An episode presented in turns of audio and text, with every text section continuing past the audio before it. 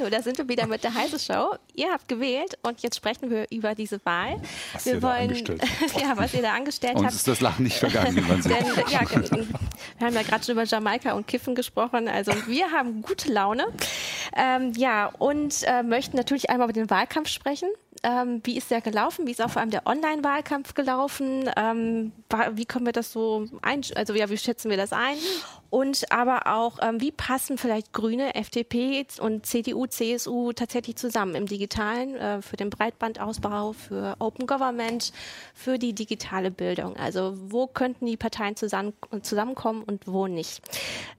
Ich bin Christina Bär.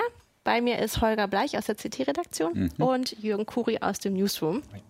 Und Holger, du hast dir auch den Online-Wahlkampf angeschaut und hast auch was mitgebracht. Denn einige Parteien sind so im Nachhinein nicht ganz zufrieden mit ihrem Online-Wahlkampf, oder? Naja, es ist...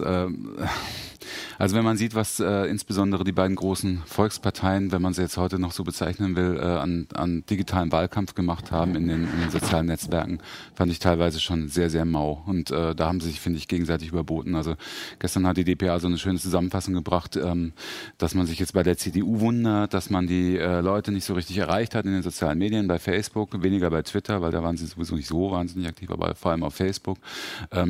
Und da wurde ganz richtig rausgestellt, dass man offensichtlich in Teilen zumindest bei der Kampagnenführung das Medium noch nicht verstanden hat.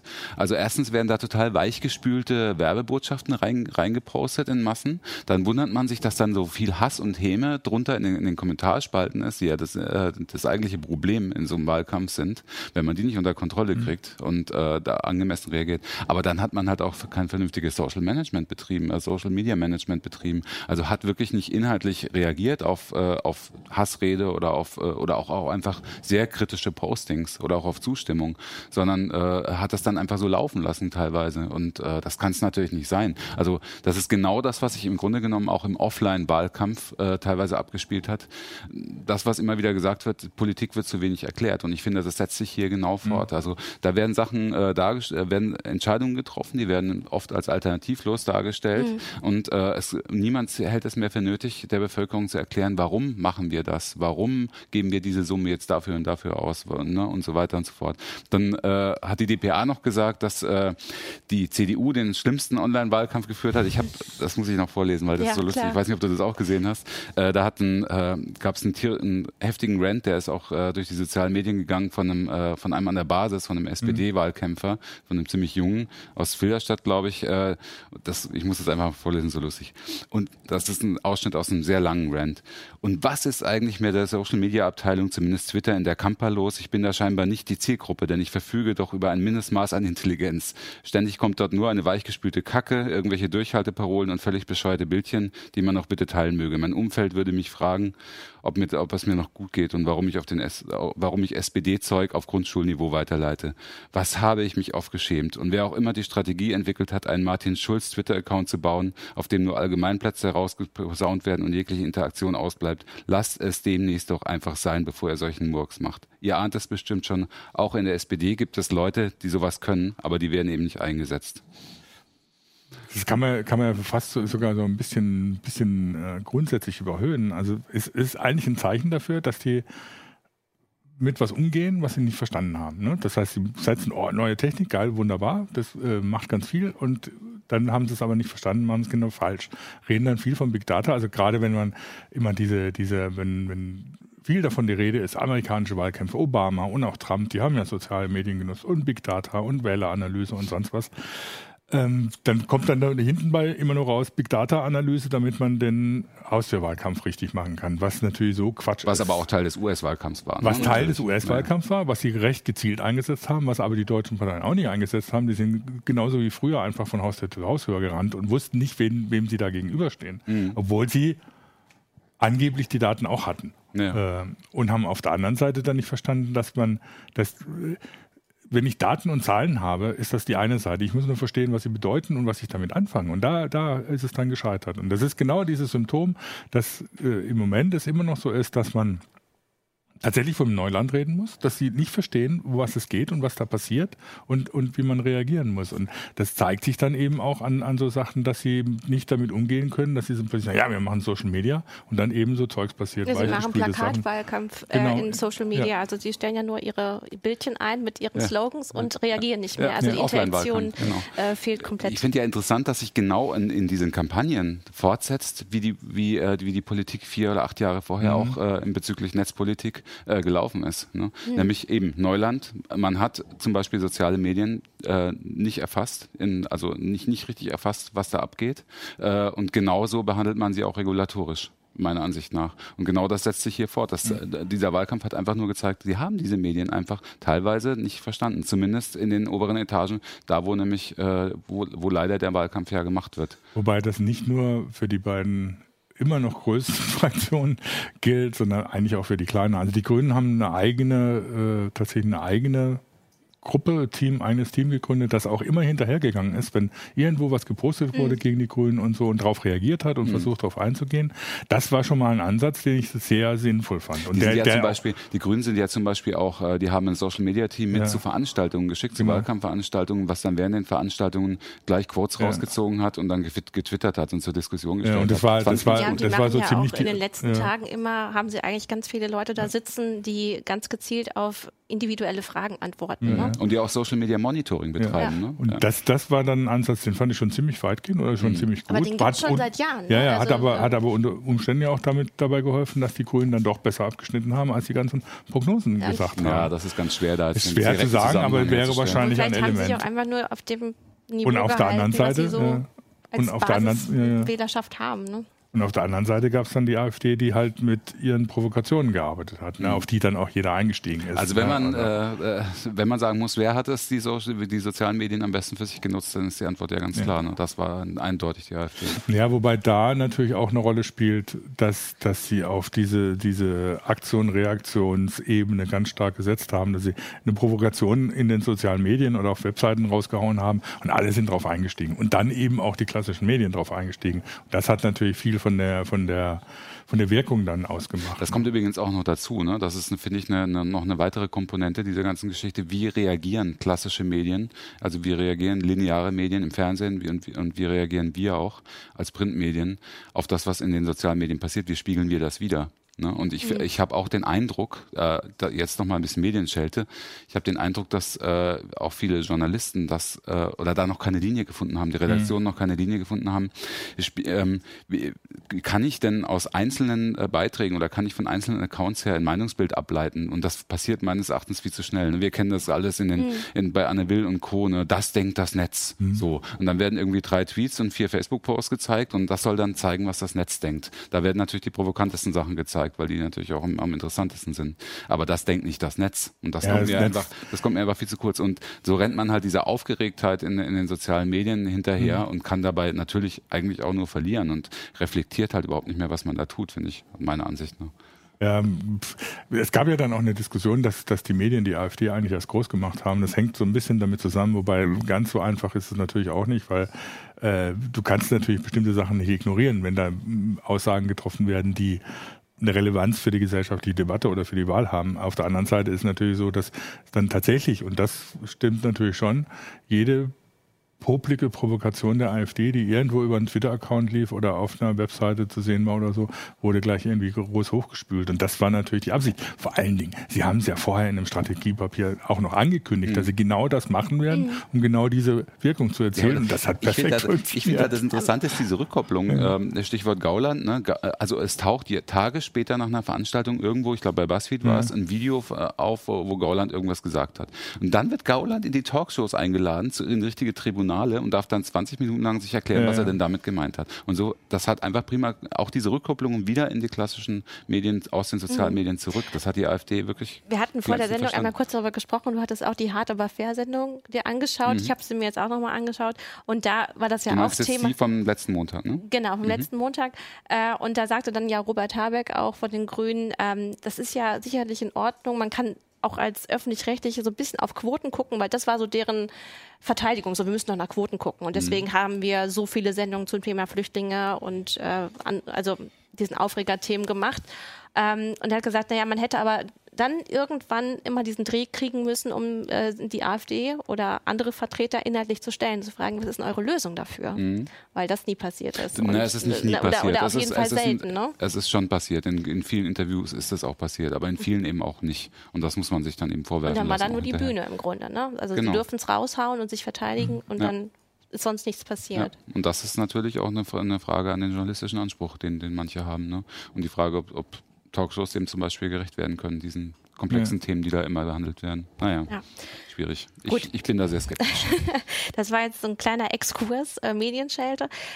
Vielleicht können wir noch mal kurz auf das Thema Wahlhacks oder Leaks. Das gab es jetzt eigentlich gar nicht, oder? Nee. Ich kann mich noch erinnern, als ich auf der Republika war im Mai, war zum Beispiel der Wahlkampfmanager von den Grünen und der hat auch gesagt, dass sie sich eigentlich, glaube ich, alle darüber einig sind. Irgendwann wird der Bundestagswahlhack, der ja passiert ist, irgendwann werden die Daten leaken und dann von welcher Seite aus das passiert, weiß man nicht so genau, aber die gehen schwer und haben auch schon Gegenstrategien entwickelt, was passiert, wenn diese Daten geleakt werden, aber scheinbar waren sie einfach zu uninteressant, dass sie geleakt werden müssen. Also jeder hat damit gerechnet, so 4 bis 0 Wochen vor der Wahl kommen die ans Tageslicht auf irgendeiner Plattform, aber es ist ja nichts passiert. Ja, wobei ich glaube, es hängt auch ein bisschen damit zusammen, also zum einen, dass die Situation in Europa doch noch ein bisschen anders ist als in den USA, also noch lange nicht so polarisiert wie in den USA und daher kannst du dann natürlich mit so Leaks vielleicht auch nicht so eingreifen. Auf der anderen Seite gab es ja auch, muss man auch mal dran erinnern, die Erfahrung vom Macron-Wahlkampf, wo eben auch Hacker tatsächlich angegriffen haben, sich Daten besorgt haben und dann große Enthüllungen machen wollten und die Macron-Kampagne sehr professionell darauf reagiert, also sehr professionell und sehr, sehr angemessen darauf reagiert hat, indem sie sofort darauf eingestiegen ist und gesagt, ja, wir haben in denen sogar gefälschte Sachen untergespielt oder so. Ich weiß nicht, bis heute nicht, ob das stimmt oder so, aber allein, dass sie das so erzählt haben und dass sie damit die Glaubwürdigkeit in Frage gestellt haben und auf der anderen Seite auf die eigentlichen Inhalte reagiert haben, das war ein Beispiel dafür, wie du mit sowas umgehen kannst. Oder? Ja, aber er ist natürlich damals auch auf einer Welle geschwommen. Ja, klar. Ne? Also das Ablenkungsmanöver, sagen wir mal, war einfach nicht stark genug, weil die Welle so hoch war, die Macron-Welle damals. Das hat sich jetzt auch ein bisschen vererbt mittlerweile. Ja, aber ich denke, du musst dann schon zum einen musst natürlich, wenn du sowas machst, musst du natürlich Material haben, das, sagen wir mal, so provokant genug ist. Wenn du irgendwie Mails zwischen Bundestagsabgeordneten und ihren wissenschaftlichen Mitarbeitern. Ich stelle mir das auch ziemlich langweilig vor, mich durch so einen Bundestagsleak durch. Glaube ich nicht, dass das wirklich zu viel Provokation taugt. Und auf der anderen Seite musst du es natürlich so platzieren, dass es jemanden trifft, der dann nicht reagieren kann oder so. Und da ist schwierig. Also man weiß ja auch nicht, was für Material tatsächlich da war. Vielleicht war es auch wirklich ganz wenig, was sie abgezogen haben. Das ist ja alles völlig unklar. Und es ist ja bis heute ist es ja nicht geklärt, was in den USA tatsächlich gelaufen ist. Mhm. Also ich meine, Facebook muss zugeben, dass sie da Schwierigkeiten gehabt haben, dass da aus russischen Quellen, wer immer die jetzt gewesen sein mögen, da tatsächlich Anzeigen geschaltet wurden, die bestimmte Beeinflussung machen wollten, dass es auch in Deutschland versucht worden ist, dass sie da aber Accounts gelöscht haben. Und haben ja gerade noch mal ein bisschen erzählt, wie sie da vorgegangen sind, dass sie bestimmte Accounts versucht haben rauszukriegen und Ähnliches. Das heißt, es gab schon Versuche dann über diese, nicht über Hacks oder so, aber diese übliche, was weiß ich, was auch Breitbart gemacht hat oder Fake-News-Seiten und so, über Provokationen da einzugreifen. Aber auch das war ja relativ harmlos. Auch diese ganze Diskussion um Social Bots, oder in den Medien. Dazu muss ich auch nochmal sagen, ich weiß nicht, ob ihr das gesehen habt, Korrektiv hat dankenswerterweise schon eine kleine Bestandsaufnahme gemacht, ihrer Arbeit. Also Korrektiv hat zusammen mit First Draft im Wahlkampf versucht, gemeldete Beiträge auf Facebook, also als Fake News gemeldete Beiträge fact zu checken, gegenzuchecken und hat dann halt auch ziemlich genau darüber Buch geführt, was jetzt tatsächlich Fake News war und aus welcher Richtung die gekommen sind. Und also ganz kurz, die Bestandsaufnahme jetzt ist, es gab kaum den Einsatz von Social Bots, wenn dann wohl nur von der AfD. Ne? Das ist das, was Sie gestern gesagt haben. Genau. Von etablierten Parteien, ich mag dieses Wort nicht. Also von den klassischen Parteien und von den Volksparteien gab es wohl keine Social Bots Einsätze. Und es gab Fake News, aber es gab nicht die großen Aufreger Fake News, sondern es gab viele kleine, sehr geschickt, teilweise in geschlossenen Gruppen platzierte Fake News.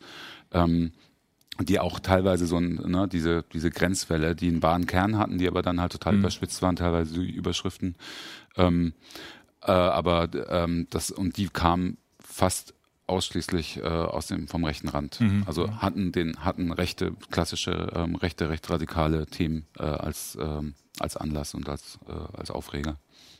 Also ich habe nur so Bildmanipulationen gesehen, die aufgedeckt wurden, ne, wo man so Sachen zusammengeschnitten hat, wie eine Frau am Boden liegt und da soll ein Flüchtling irgendwie oder Menschen mit Migrationshintergrund irgendwie mit einem Messer. Nicht nur Manipulation, teilweise auch Text-Bild-Scheren. Ne? Also dass Bilder einfach über den Text in völlig anderen Zusammenhang gerückt werden, als sie ursprünglich waren. Ja, und auffallend war halt auch, oder was da dann ja auch rauskam, ist, dass sie halt tatsächlich nur in den eigenen Echoräumen dann auch funktioniert haben. Ja, kaum nach außen. Wie schätzt du denn da die Aktion der Partei ein, die ja teilweise diese Gruppen gekapert hat und dann umbenannt hat und auch öffentlich gestellt hat?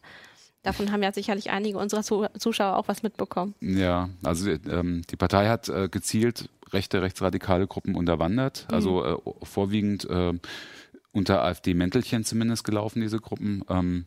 Ob es dann tatsächlich alles Gruppen von AfD-Mitgliedern waren, das ist nicht so ganz klar.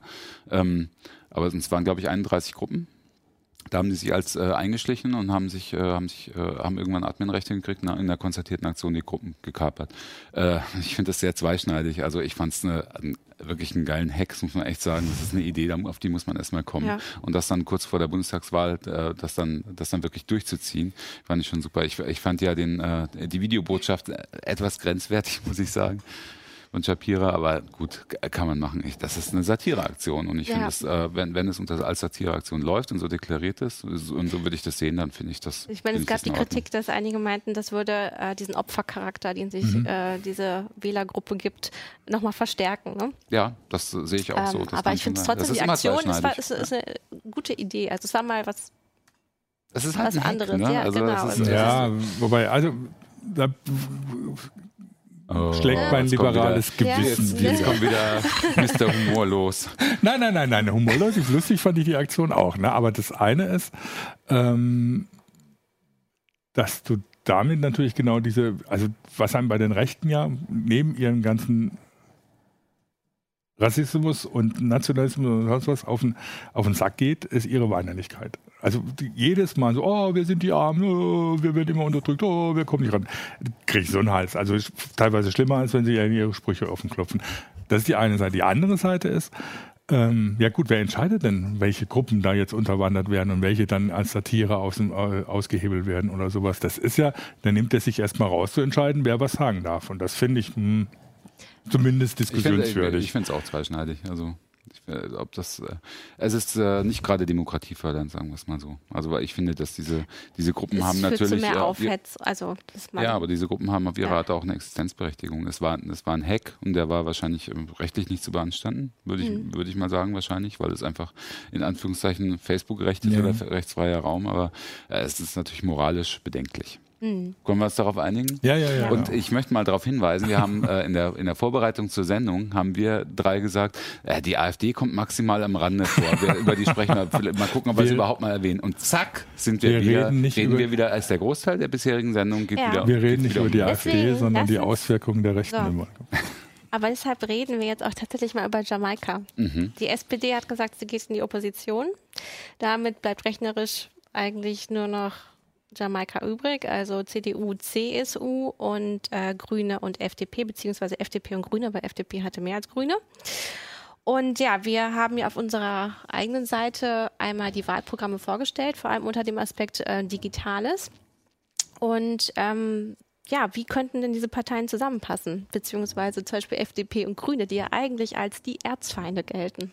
Also zum einen, jetzt mal unabhängig von Jamaika, also wenn man es provokant formulieren will, kann man dann sagen, es kann ja nur besser werden, wenn man sich anguckt, was die SPD in der Großen Koalition, was Netzpolitik, Bürgerrechte und sowas angeht, alles verbrochen hat.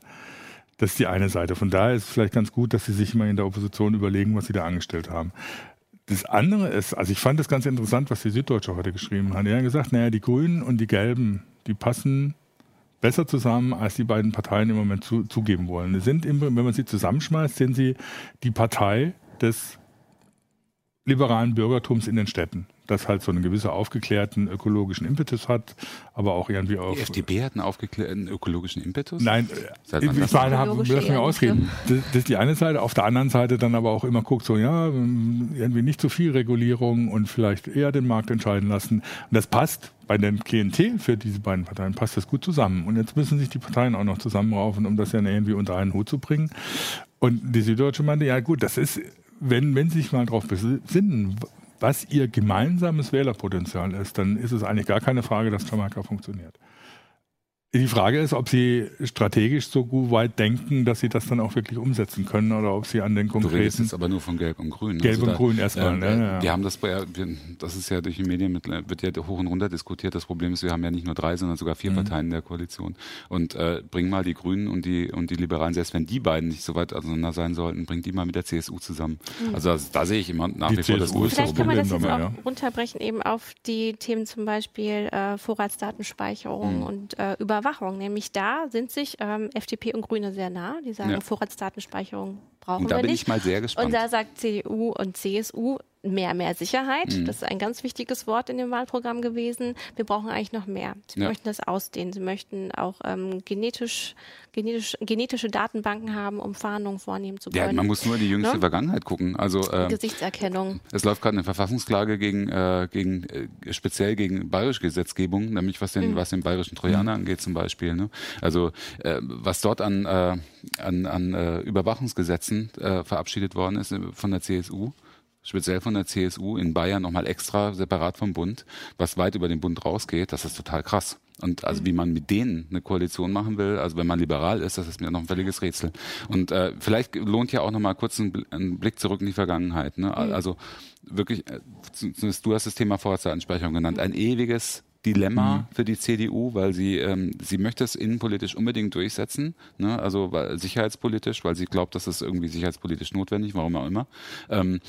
Es gab ja 2 Anläufe, 2015 hat mit einem Machtwort Gabriel damals Maas beauftragt, du setzt dich jetzt da rein und verhandelst mit denen die Vorratsdatenspeicherung, auch wenn du eigentlich dagegen bist. Dann hat Maas das gemacht, hat sich meines Erachtens spätestens da komplett verkauft, den Interessen, den machtpolitischen Interessen seines Parteivorsitzenden damals. Und dann haben die das ausgehandelt. Dieses Gesetz von der SPD wesentlich mitverhandelt, ist komplett gekippt worden wieder. Und alle Gesetzesvorhaben, guck dir die Störhaftung an, das ist auch sowas, ne? Gut, das war auch halt wirklich so ein GroKo-Kompromiss und da muss man der SPD schon sagen, da waren sie deutlich auf der richtigen Seite. Sie wollten eigentlich die komplette Abschaffung der Störhaftung. Dann gab es halt wieder die Hintertürchen, die CDU noch eingebaut hatte, das konnte die SPD nicht ganz verhindern. Aber dann wurde jetzt an dem Gesetz wieder nachgedoktert und das geht jetzt übrigens, tritt jetzt in Kraft, aber auch wieder mit einer ganz schlimmen Schlimmbesserung, nämlich mit der Websperren-Hintertür.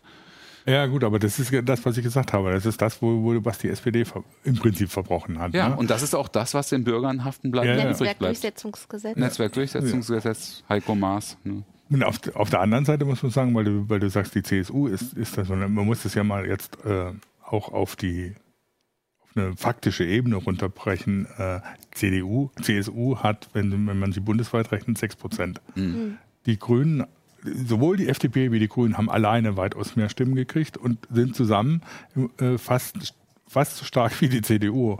Wir können ja die Zahlen nochmal kurz sagen. Also CDU, CSU zusammen, glaube ich, knapp 33%, 32,9 oder was. Ne? War ja noch ein Rundungsfehler irgendwie drin. Und die beiden zusammen ungefähr 20%, genau. Ne? Gelb-Grün.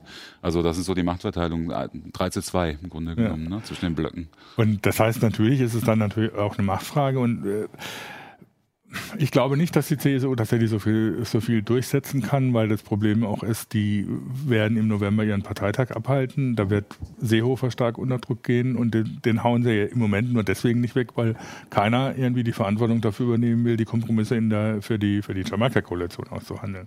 Und ich weiß nicht, die kloppen jetzt im Moment dicke Sprüche, weil jeder irgendwie sich in Position bringen will, aber dass sie wirklich massiv was durchsetzen können und dann sagen, sie gehen nicht in die Koalition, das glaube ich einfach. Das glaube ich auch nicht, aber ich wage mal irgendwie eine Prognose, weil also das ist meine schlimmste Befürchtung. Ich finde das nicht so unwahrscheinlich.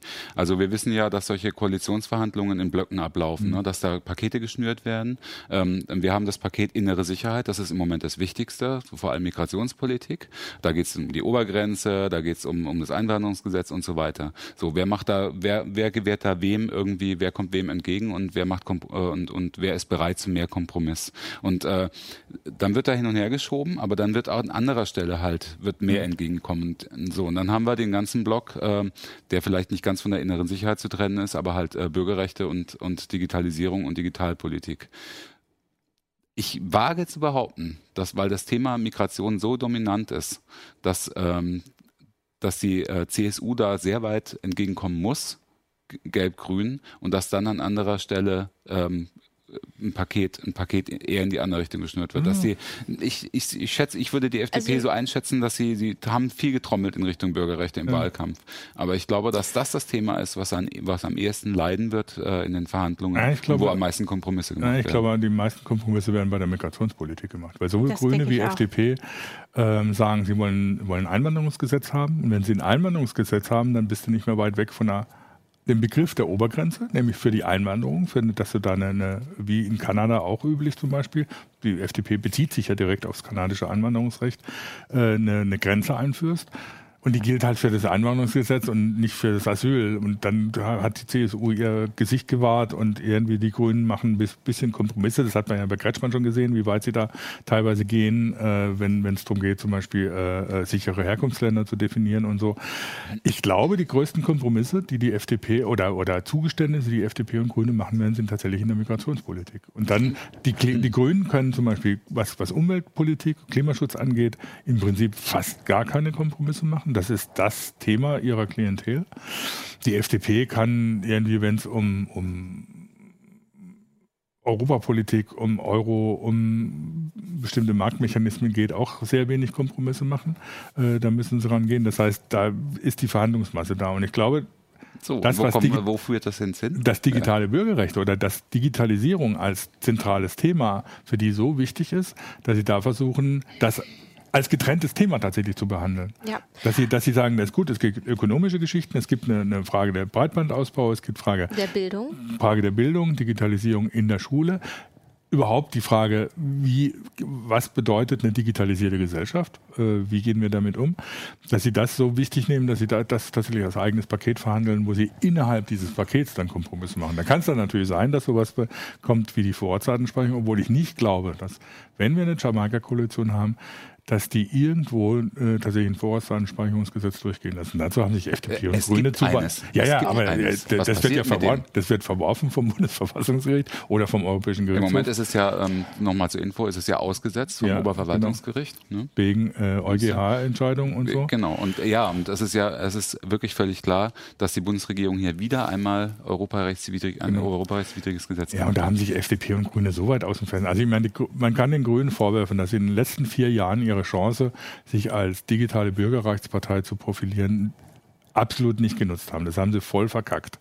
Trotz Konstantin von Notz im NSA-Untersuchungsausschuss und so und Ströbele, der da mit Snowden auch sehr aktiv war und so, haben sie es trotzdem verkackt. Also ich meine, es war keine andere. Sie dann als kleine Oppositionspartei. Es war keine andere Partei die das Thema überhaupt besetzt hätte. Die FDP war ja raus. War ja nicht im Bundestag. Die das als einzige sonst gemacht hat. Ja, aber dann hatten sie eben auch einfach einen schweren Stand. Ja. Also Im Parlament, aber sie haben überhaupt nichts dazu unternommen. Sie haben keinen Plan vorgelegt. Sie haben im Netzwerkdurchsetzungsgesetz haben sie sich enthalten, da hätte ich an ihrer Stelle dagegen gestimmt. Und sie haben auch zum Beispiel keinen Plan vorgelegt. Alle Welt redet davon, dass wir ein Problem haben, wie die Digitalisierung Deutschland verändert und was wir daraus machen.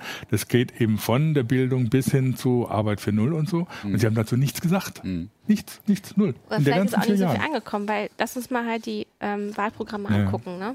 Und da wird es ja dann doch wieder interessant, weil da haben sie nicht wenig gesagt. Also wenn man sich gerade auch unsere Zusammenfassung anschaut, dann steht da sehr, sehr wenig bei CDU, CSU. Aber gerade die FDP und die Grünen haben sich da sehr deutlich geäußert. Die FDP möchte ein Digitalministerium. Ne? Die sagen, wir möchten, dass da wirklich ein Ministerium für verantwortlich ist. Ne? Grüne und FDP möchten den Breitbandausbau und die möchten Glasfaser bis an die Haustür bei jedem. Ne? Also die FDP möchte auch Vectoring im Grunde verbieten und sagen, diese Kupferleitung. Unser bisheriger Internetminister quasi ist ja der Bundesverkehrsminister, weil es sind ja Datenautobahnen. Ja. Also das ist tatsächlich so. Das war für mich der größte Witz bei der letzten Regierungsbildung. Aber Entschuldigung, ich habe dich unterbrochen. Macht gar nichts. Es ist, das ist so typisch, eigentlich muss man das bedauern, dass Dobrindt jetzt wahrscheinlich weg ist, weil der war immer für einen Lacher gut. Ne? Ich fand die Bilanz von Dobrindt ist doch katastrophal. Ja, aber sie ist auch so, was den Breitband ausbauen. Ja, sie ist aber so katastrophal und er hat es mit so einem Werf vertreten, dass das alles richtig ist, was man macht. Das war doch Satire pur. Da kann doch die Partei nicht mehr übertreffen. Aber was für einen Schaden hat das angerichtet? Ja. Das muss ja wirklich, guck dir die Maut an, guck dir diesen schleppenden Breitbandausbau an, ja. Guck dir den Dieselskandal an. Ja, das ist wirklich eigentlich zum Lachen. Ja. Aber wir und haben da kann man Jahre eigentlich verloren. Nur froh sein, dass die CSU so wenig Stimmen gekriegt hat. Ja. So. Aber jetzt wieder zurück zu diesem Thema hier. FDP und Grüne sind auch beide dafür, die Telekom-Aktien zu verkaufen und das alles in den Breitbandausbau zu stecken. Da sind sie sich zum Beispiel sehr einig. Wo sie etwas auseinandergehen, ist zum Beispiel das Thema Open Source. Also zwar sind beide für Open Data und Open Government und dass man wirklich Daten zugänglich macht, dass man mehr digitalisiert und Bürger ihre bürgerliche Identität an einem Ort gespeichert haben und auch ihre Daten kontrollieren dürfen. Selbst die FDP sagt, Datenschutz ist wichtig, die Grünen wollen Privacy by Design. Aber beim Thema Open Source ist die FDP nicht so aufgeschlossen. Die Grünen sagen, unter dem Sicherheitsaspekt ist es wichtig, Open Source zu implementieren. Und das sagt die FDP zum Beispiel nicht.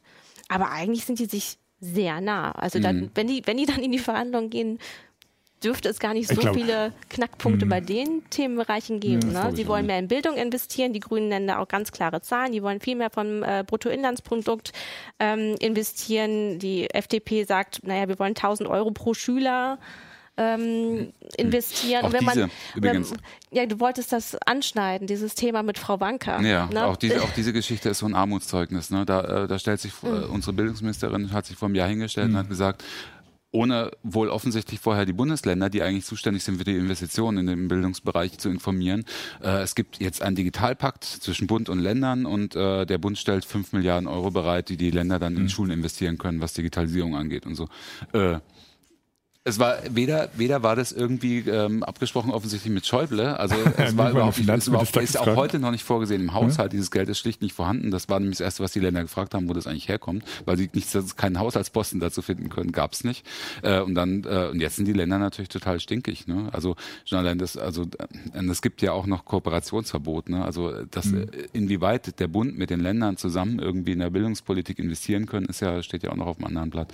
Also das war wieder so ein Schuss irgendwie ins Blaue rein. Der Wanka hat gesagt, das sollte eigentlich jetzt, ne, das hat sie im Wahlkampf nochmal gesagt, sollte jetzt in die Koalitionsverhandlungen kommen. Ich wage mal zu bezweifeln, ob dieses Ding noch überlebt. Also wahrscheinlich muss es einfach eine ganz neue Anstrengung geben.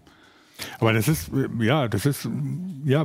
dieses Ding, was du auch schon gesagt hast, wir haben 4 Jahre verloren. Ne? Über manches kann man lachen, über manches lacht man, Tränen, bleibt einem das Lachen im Hals stecken. Aber es sind tatsächlich 4 Jahre verloren. Und das sage ich eben auf die Grünen bezogen, jetzt nicht nur auf die Regierung bezogen, sondern auch auf die Opposition, weil sie bestimmte Themen eben nicht nach vorne gedrückt haben. Das wird jetzt wahrscheinlich anders sein, weil unter anderem die FDP natürlich da auch sehr drückt.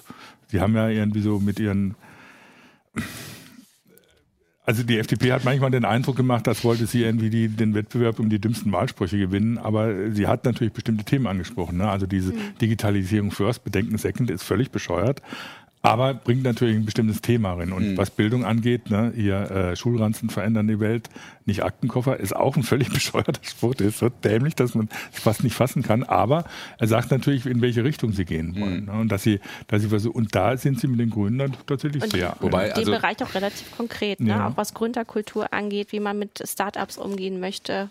Das haben wir in dem Vorgespräch, habe ich das schon mal kurz erwähnt, was mich oft ärgert an dieser Debatte, ist tatsächlich die inhaltliche Ausgestaltung von solchen Digitalisierungsplänen, zum Beispiel was Bildung angeht. Ich meine, du hast auch ein Kind, wir haben 2 Kinder, die beide im Moment... Ich habe auch 2. Entschuldigung, du hast 2 Kinder, ich habe 2 Kinder. Also meine beiden sind schon in der Schule, deine beiden auch? Meine Große ist in der Schule. Aber Grundschule, ne? Ja. Ja, bei uns sind beide schon in weiterführenden Schulen. Und da wird dann immer geredet von, wir müssen jetzt hardwaremäßig die Schulen top ausstatten, Laptopklassen und so weiter. Das ist auch bei uns da, zumindest am Gymnasium so, dass da Whiteboards hier, Whiteboards da, kostet alles tierisch Geld und deswegen brauchen wir viel mehr Geld auch vom Bund. Deswegen ist der Digitalpakt toll. Was mir bei der ganzen Debatte zu kurz kommt, das Problem ist nicht die Hardware meiner Ansicht nach. Die Kiddies haben sowieso immer viel bessere Hardware zu Hause stehen, wie es in der Schule je geben wird mittlerweile. Da sind auch die Tablets, die sie mitbringen, wesentlich besser als das, was in der Schule ist. Stichwort Bring Your Own Device ist wahrscheinlich da sinnvoller, als irgendwie, wenn die da irgendwelche veralteten Netbooks stehen haben von der Schule. Viel wichtiger ist mir die Lehrerausbildung und Fortbildung, die Lehrerkompetenz. Da hapert es meine Begriffe gewaltig. Da sollte der Schwerpunkt gesetzt werden. Und zwar, da schließt sich der Kreis dann wieder so ein bisschen auch in Richtung Hass und Hetze und AfD. Und insbesondere Fake News, das ist ja das, was wir auch immer wieder kritisieren, ist, dass offensichtlich Medienkompetenz fehlt. Und das fängt in den Schulen an. Mhm. Und ich bin dringend der Meinung, es sollte investiert werden, zum Beispiel in Mediencoaches in den Schulen, dass die Kinder da zumindest ein bisschen Fähigkeit vermittelt bekommen, Fakten mal gegenzuchecken, wenn sie irgendwas sehen, dass sie nicht alles sofort glauben, was ihnen vorgesetzt wird, auch in irgendwelchen YouTube-Channels. Die können ja auch überhaupt nicht mehr erkennen, ist das jetzt ein Influencer, der mir das bezahlt hier präsentiert, oder ist das jetzt tatsächlich echt? Ne? Also, und da passiert einfach viel zu wenig. Also die glauben einfach alles. Und die Lehrer tun das mittlerweile teilweise auch, weil sie nämlich auch völlig überfordert sind mit der Rezeption von neuen Medien. Mhm. Und ich finde, in die Richtung sollte viel mehr investiert werden. Interessante Frage, also weil wir jetzt so schon viele Themen angerissen haben und man fragt alle, ob wir denn das Gefühl haben, dass es gut weitergeht. Also was unterm Strich jetzt mit der neuen Regierung dabei rauskommt. Und spontan fällt mir immer nur so einer meiner Lieblingssprüche ein. Ich weiß nicht, ob es besser wird, wenn es anders wird, aber ich weiß, dass es anders werden muss, wenn es besser werden soll. Ich weiß nicht, was Jamaika bringt. Also was weiß ich, wenn wir so gerade über Bildung reden. Dann es kann sein, dass die FDP auch rausgeht und jetzt irgendwie so 10 Milliarden raustut, um alle mit Laptops auszustatten. Was dann hat jeder einen Laptop und die Kinder amüsieren sich, weil sie zu Hause einen besseren Laptop haben. Und, auf der anderen Seite habe ich das auch bei solchen Themen, gerade was Bildung angeht, plötzlich mal ein bisschen frischer Wind dann reinkommt und andere Sachen diskutiert werden. Mhm. Eben was du gesagt hast, dass man vielleicht auch geguckt wird, wie können denn die Lehrer den Kindern überhaupt was beibringen? Mhm. Können sie überhaupt mit dem Zeugs umgehen? Das ist die eine Seite, dass auch geguckt wird, wie ist denn jetzt tatsächlich die Lücke in der Infrastruktur? Sowohl nicht nur bei Bildung, sondern insgesamt in Deutschland. Wo ist der Bedarf? Es wird so viel am Bedarf vorbei diskutiert und entwickelt im Moment, finde ich. Und da habe ich das Gefühl, dass das Ergebnis der Wahl gar nicht so schlecht ist. Mhm. Weil sich plötzlich irgendwie neue Partner zusammenraufen müssen, die vielleicht Diskussionen ganz anders führen können. Oder auch, weil sie in einer ganz anderen Situation sind und in ganz anderen Druck stehen, plötzlich auch in eine andere Richtung überlegen können. Das ist eine große Hoffnung. Es kann auch natürlich völlig in die Hose gehen, aber erstmal kann man darauf hoffen, dass sich überhaupt was tut. Ja, und ich glaube, es besteht eben der Wille zur Veränderung und das Problem ist, dass halt jahrelang sehr wenig gemacht wurde. Und das wird jetzt nicht innerhalb von 4 Jahren, wird sich nicht unglaublich viel verbessern können, weil gerade die Lehrerausbildung, das dauert. Auch bis man die Infrastruktur ausgebaut hat, das dauert. Also das wird nicht in den nächsten 4 Jahren passieren. Aber wenn tatsächlich mal wieder Visionen da sind für eine Veränderung im System, dann könnte es vielleicht in den nächsten 10 Jahren... Arzt als Arzt gehen. Ja, genau. Das ist den finde ich aber voll doof, diesen Satz, weil das fehlt eigentlich. Also wenn man sich die Politik oder diesen Regierungsstil von Angela Merkel anguckt, dann war das eben nur darauf warten, dass irgendwas passiert und dann reagieren. Aber irgendwie mal darüber nachzudenken, was brauchen wir eigentlich in 10 Jahren und wie müssen wir das ganze Jahr ausrichten? Das ist doch total ausgeblieben. Ja. Was ist da passiert? Nicht viel. Das ist übrigens, fand ich ganz witzig, ich habe gestern irgendwo die These gelesen, ich weiß gar nicht mehr, wo das war, aber sehr bedenkenswert irgendwie in eine ganz andere Richtung wieder. Das Problem des sich abgehängt fühlens in den neuen Bundesländern, wo die AfD so wahnsinnig erstarkt ist, hat auch was damit zu tun, dass man dort sich quasi das Paradigma vom Tal der Ahnungslose ein bisschen fortgesetzt hat in Richtung Digitalisierung. Weil nämlich die Digitalisierung in den neuen Bundesländern noch wesentlich langsamer vorangeht, als sie und der Status natürlich vorher auch ganz anders war. Klar, es gibt dort natürlich mehr Glasfaserausbau, ganz einfach, weil man teilweise von Null anfangen muss und dann eben gleich mit Glasfaser anfängt. Aber es gibt unheimlich viele Regionen, die noch weitgehend abgehängt sind, komplett abgehängt sind, ne, von der Digitalisierung. Und das erzeugt auch ein Gefühl, was wir gerade gesagt haben, am Bedarf vorbei. Ne? Also der Bedarf dort ist riesig, ne? Also, und da wird überhaupt nicht drauf geguckt und der wird nicht erfüllt. Und dann wächst die Unzufriedenheit. Naja, aber scheinbar haben sie noch so viel Internet, dass sie den ganzen Tag Social Media machen können. Entschuldigung, das muss jetzt so sein. Wir kriegen hier gerade sehr viel Kritik, weil wir angeblich so links sind, linksgrün. Ja, kann mir vorstellen. Und so gegen die AfD dann schießen. Also ich kann ehrlich nicht sehen, dass wir immer gegen die AfD schießen. Und tatsächlich, wenn man sich auch mal diesen letzten Eintrag anguckt, der aus Salzgitter kam, der durch die sozialen... Wir haben gerade eben viel gegen die AfD geschossen. Ja, aber ich kann leider auch nicht menschenverachtende Postings gutheißen. Ja, oder darum ging es aber auch gerade nicht. Nee, aber so generell. Also tut mir leid, da bin ich dann für die Partei. Ist natürlich schon A, das eine ist zum einen... kommt dieser Vorwurf natürlich immer sofort, bist ein linksgrün versüffter Idiot, weil du die AfD nicht gut findest. Überspitzt gesagt. Ja. Auf der anderen Seite ist natürlich so, um es mal jetzt für Heise Online zu sagen, wenn man unsere Sachen liest, dann hat man natürlich, sieht man natürlich, dass wir zu bestimmten Sachen eine Haltung haben. Das heißt, wir sind explizit für digitale Bürgerrechte. Wir sind explizit gegen die Vorratsdatenspeicherung aus technischen und politischen Gründen und können das auch begründen.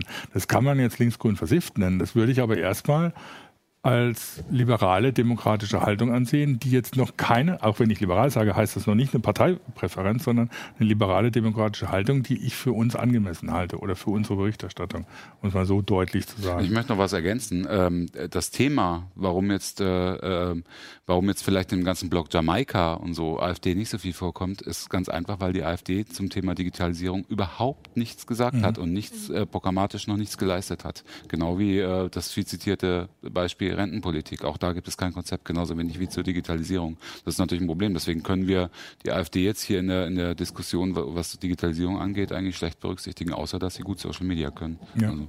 Ja. Das grundsätzlich, aber das aber auch grundsätzlich nochmal ganz kurz. Ja, also natürlich. Du bist die Moderatorin. Nein, ich wollte nur ganz gerne. Wir haben hier eine Frage.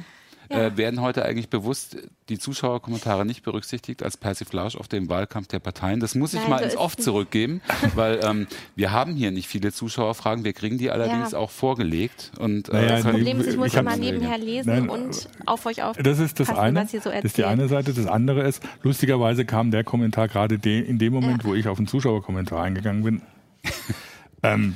Kann man jetzt irgendwie auch so sehen. Aber das eine ist, die Diskussion tatsächlich auf YouTube tobt natürlich heftig, aber es ist nicht vieles, wo man sagen könnte, hätten wir nicht gerade eben schon diskutiert oder würde für die Diskussion eine Rolle spielen. Es ist keine Persiflage. Es ist einfach so, dass wir hier gerade diskutieren und es relativ viel zu diskutieren gibt und die Leute anscheinend zuhören auch. Aber egal. Wie gesagt, also ich fand es wichtig, das mal grundsätzlich festzuhalten, dass also es gibt keinen objektiven Journalismus, um es mal so deutlich zu sagen. Natürlich hat jeder von uns auch eine Haltung und die drückt sich ja natürlich auch aus. Wir versuchen, die Leute, die entsprechenden, zum Beispiel die Parteien, gleich zu behandeln. Aber natürlich haben wir, wie gesagt, eine bestimmte Haltung, die sich auch in dem ausdrückt, was wir schreiben oder was wir berichten oder über was wir berichten. Es gibt keinen objektiven Journalismus eventuell, weil wir natürlich alle Subjekte sind. Das ist schon klar, jetzt wird es aber sehr medienphilosophisch. Ja, klar. Aber es gibt einen faktenbasierten Journalismus und der sich der Ausgewogenheit verpflichtet fühlt. So gut es eben geht. Das ist immer nur eine Näherung. Das ist auch völlig klar. Ne? Und den versuchen wir schon. Ja, und da führt da zum Beispiel dazu, dass wir sagen, diese Versuche mit Vorratsdatenspeicherung sind absurd und verfassungswidrig. So. Das ist aber auch ein Faktum, den wir begründen können. Ja, und wir schreiben hier ja auch in der Sendung keine Artikel, um das mal ganz klar zu sagen, sondern wir diskutieren hier und diese Sendung ist ja meines Erachtens auch so zu verstehen, dass hier Meinungen geäußert werden sollen, dass wir uns hier nicht dreiviertel Stunden lang nur die Fakten um die Ohren hauen. Aber wir müssen das tun wir an anderer Stelle. Nicht dafür verteidigen, dass wir Meinungen haben, sondern sollten sie deutlich machen. Vielleicht sind wir ein bisschen weinerlich. Das war jetzt eine fiese Spitze. Apropos weinerlich. Die Grünen, und das unterscheidet sie tatsächlich auch wieder von der FDP, sind aber schon dafür, Inhalte löschen zu lassen im Internet, wo die FDP sagt, das fällt alles unter Meinungsfreiheit, heißt es, Hass soll nicht ins Netz transportiert werden. Das ist aber der übliche Konflikt zwischen Grünen und FDP, den wirst du nie auflösen können. Die Grünen sind immer regulatorischer drauf, was sowas angeht. Ne?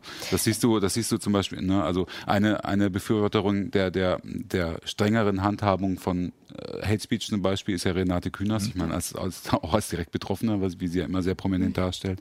Aber klar, also da stehen halt zwei Ansichten gegenüber, zwei Pole gegenüber. Die FDP ist da immer natürlich auf der extrem liberalen Schiene und sagt, so wenig staatlichen Eingriff und so wie möglich. Und ehrlich gesagt, auf der Linie wäre ich in dem Fall auch eher. Ja, also weil es ist...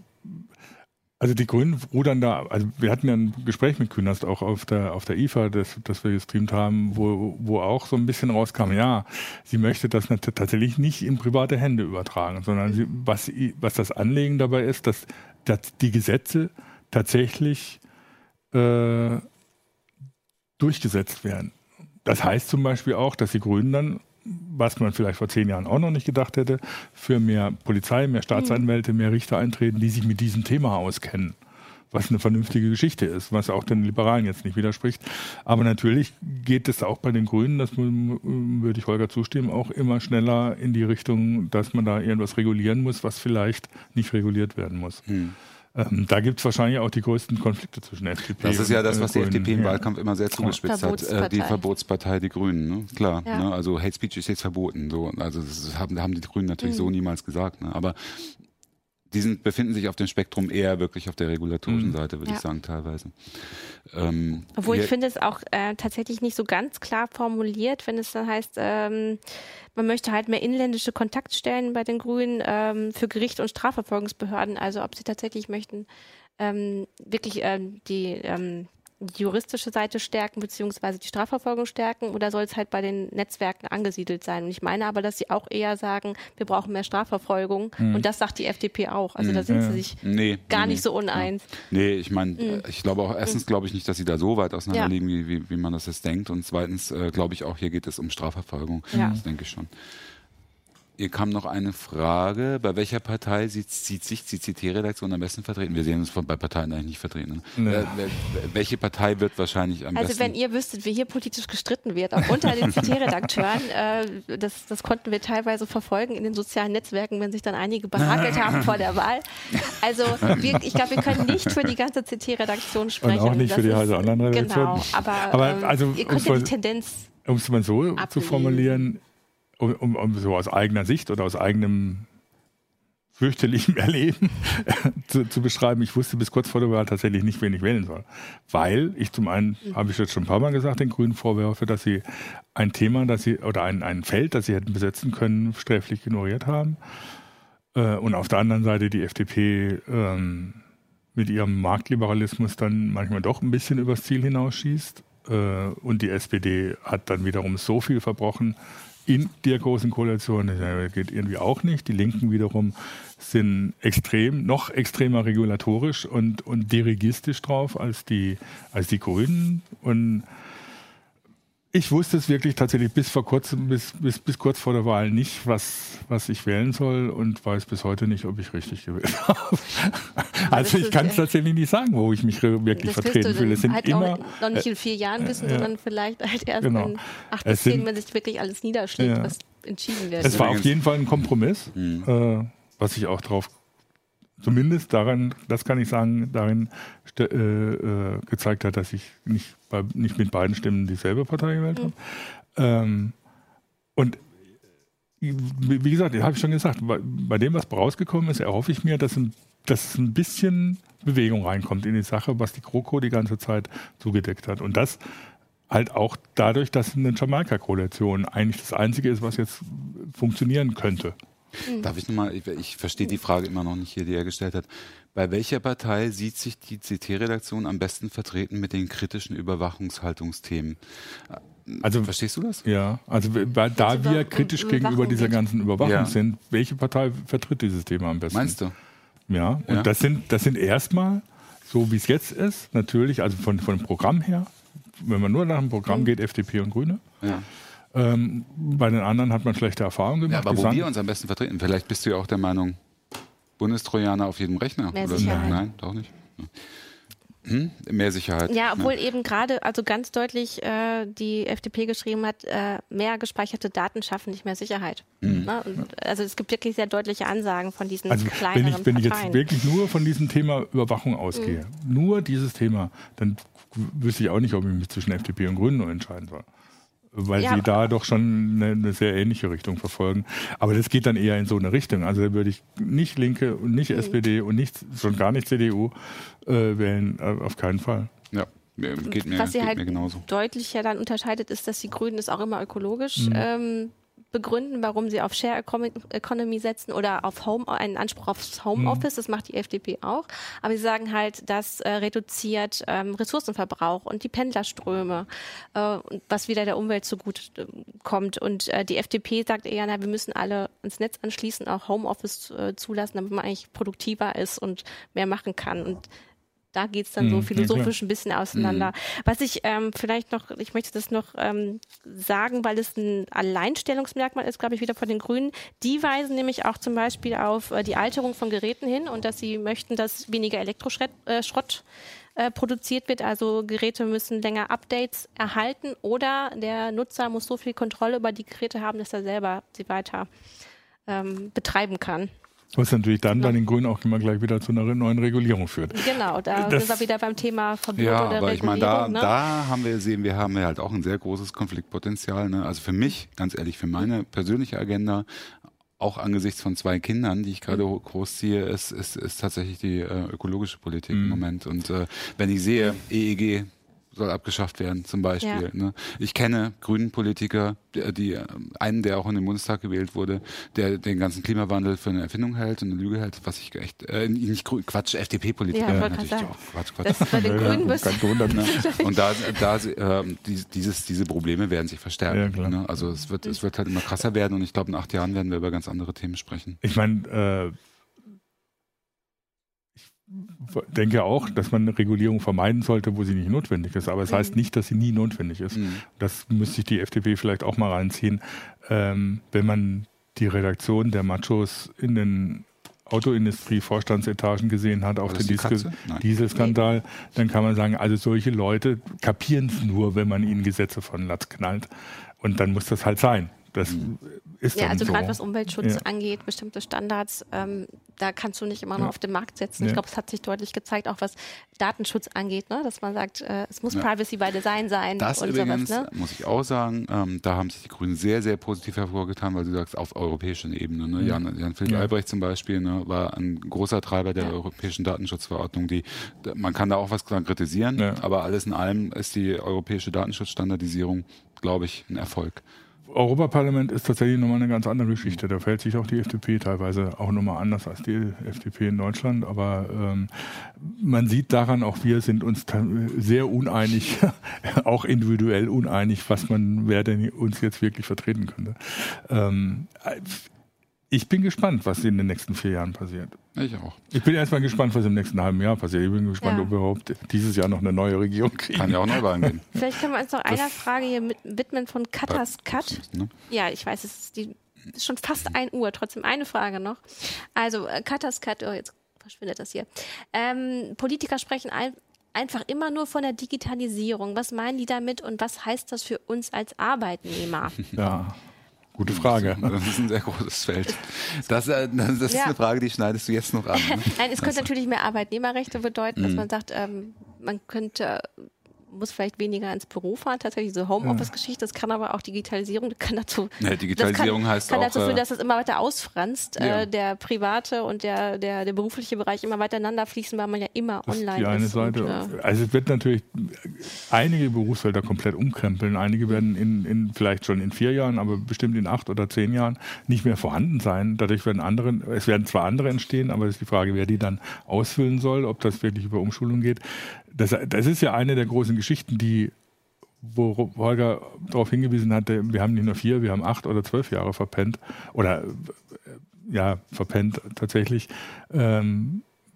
Was bedeutet diese Digitalisierung für die Gesellschaft? Ich meine, da hat die Nahles jetzt schon irgendwann so richtig auf den Putz geklopft gestern als neue Fraktionsvorsitzende der SPD. Sie wollen eben Digitalisierung als Thema was es für die Arbeitnehmer, für die Berufe, wie das in Zukunft aussieht, bedeutet. Da bin ich mal gespannt. Da hat sie übrigens, die war ja auf der Republika, auch viel drüber erzählt. Ja, da bin ich gespannt. Sie hatten ja, ich finde es immer so komisch, wenn eine Partei das erzählt, die 4 Jahre Zeit dafür hatte, das zu machen, aber und dann nichts kam. Aber gut. Ja.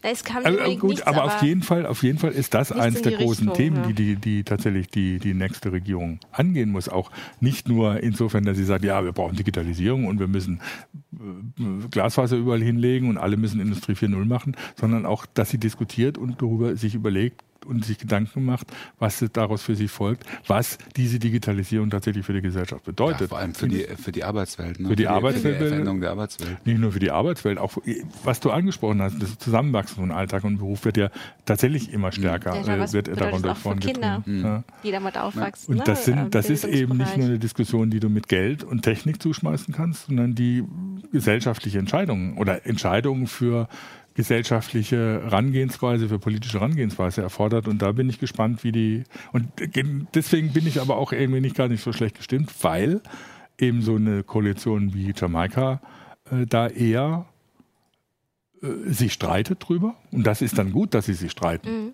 und vielleicht dadurch zu Ergebnissen kommt, als statt es nur in einer großkoalitionären Soße zu verstecken. Ja, Pera Hockey schreibt noch, der Sinn der Digitalisierung ist, Produktivität zu erhöhen und Kosten zu sparen, also weniger Jobs. Ja. Das würde ich gar nicht mal sagen, weil manchmal ist es ja auch, um Lebensweisen zu verbessern, ne? Oder auch zu entlasten. Also und das ist dann wirklich dieser marktliberale oder Blick auf die ganze Sache, wenn man sagt, es geht wirklich nur um Profite. Wir wollen immer nur weiter einsparen, aber man kann das ja auch anders ausrichten. Das führt jetzt echt zu weit, meiner Ansicht nach, weil da könnte ich auch viel zu sagen. Also vielleicht sollte man auch mal vom Dogma des 8-Stunden-Tags wegkommen. Ja. Wenn man die 8 Stunden nicht mehr verteilen kann über die Bevölkerung, dann kann man ja auch mal überlegen über völlig andere Arbeitszeitmodelle, ne? und die Verkürzung der Lebensarbeitszeit. Garantierte Grundeinkommen. Genau. Das hängt damit dran. Hängt alles damit dran. Und ja, ich kann es nur noch mal sagen, ich hoffe darauf, dass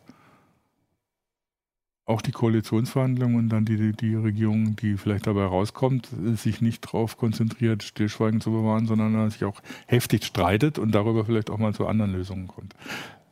Die Hoffnung stirbt zuletzt. Ja. Vielleicht kommen wir ja noch in 4 Jahren zur 10-Stunden-Woche bei vollem Lohnausgleich oder sowas.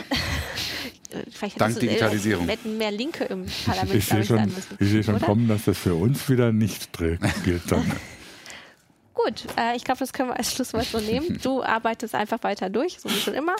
Und ich mache gleich Schluss. Und du arbeitest auch noch, ne? Ich bin ja als Mutti Halbtagskraft quasi. So, deswegen, also macht's gut, bis zur nächsten Woche. Ja, tschüss. Tschüss.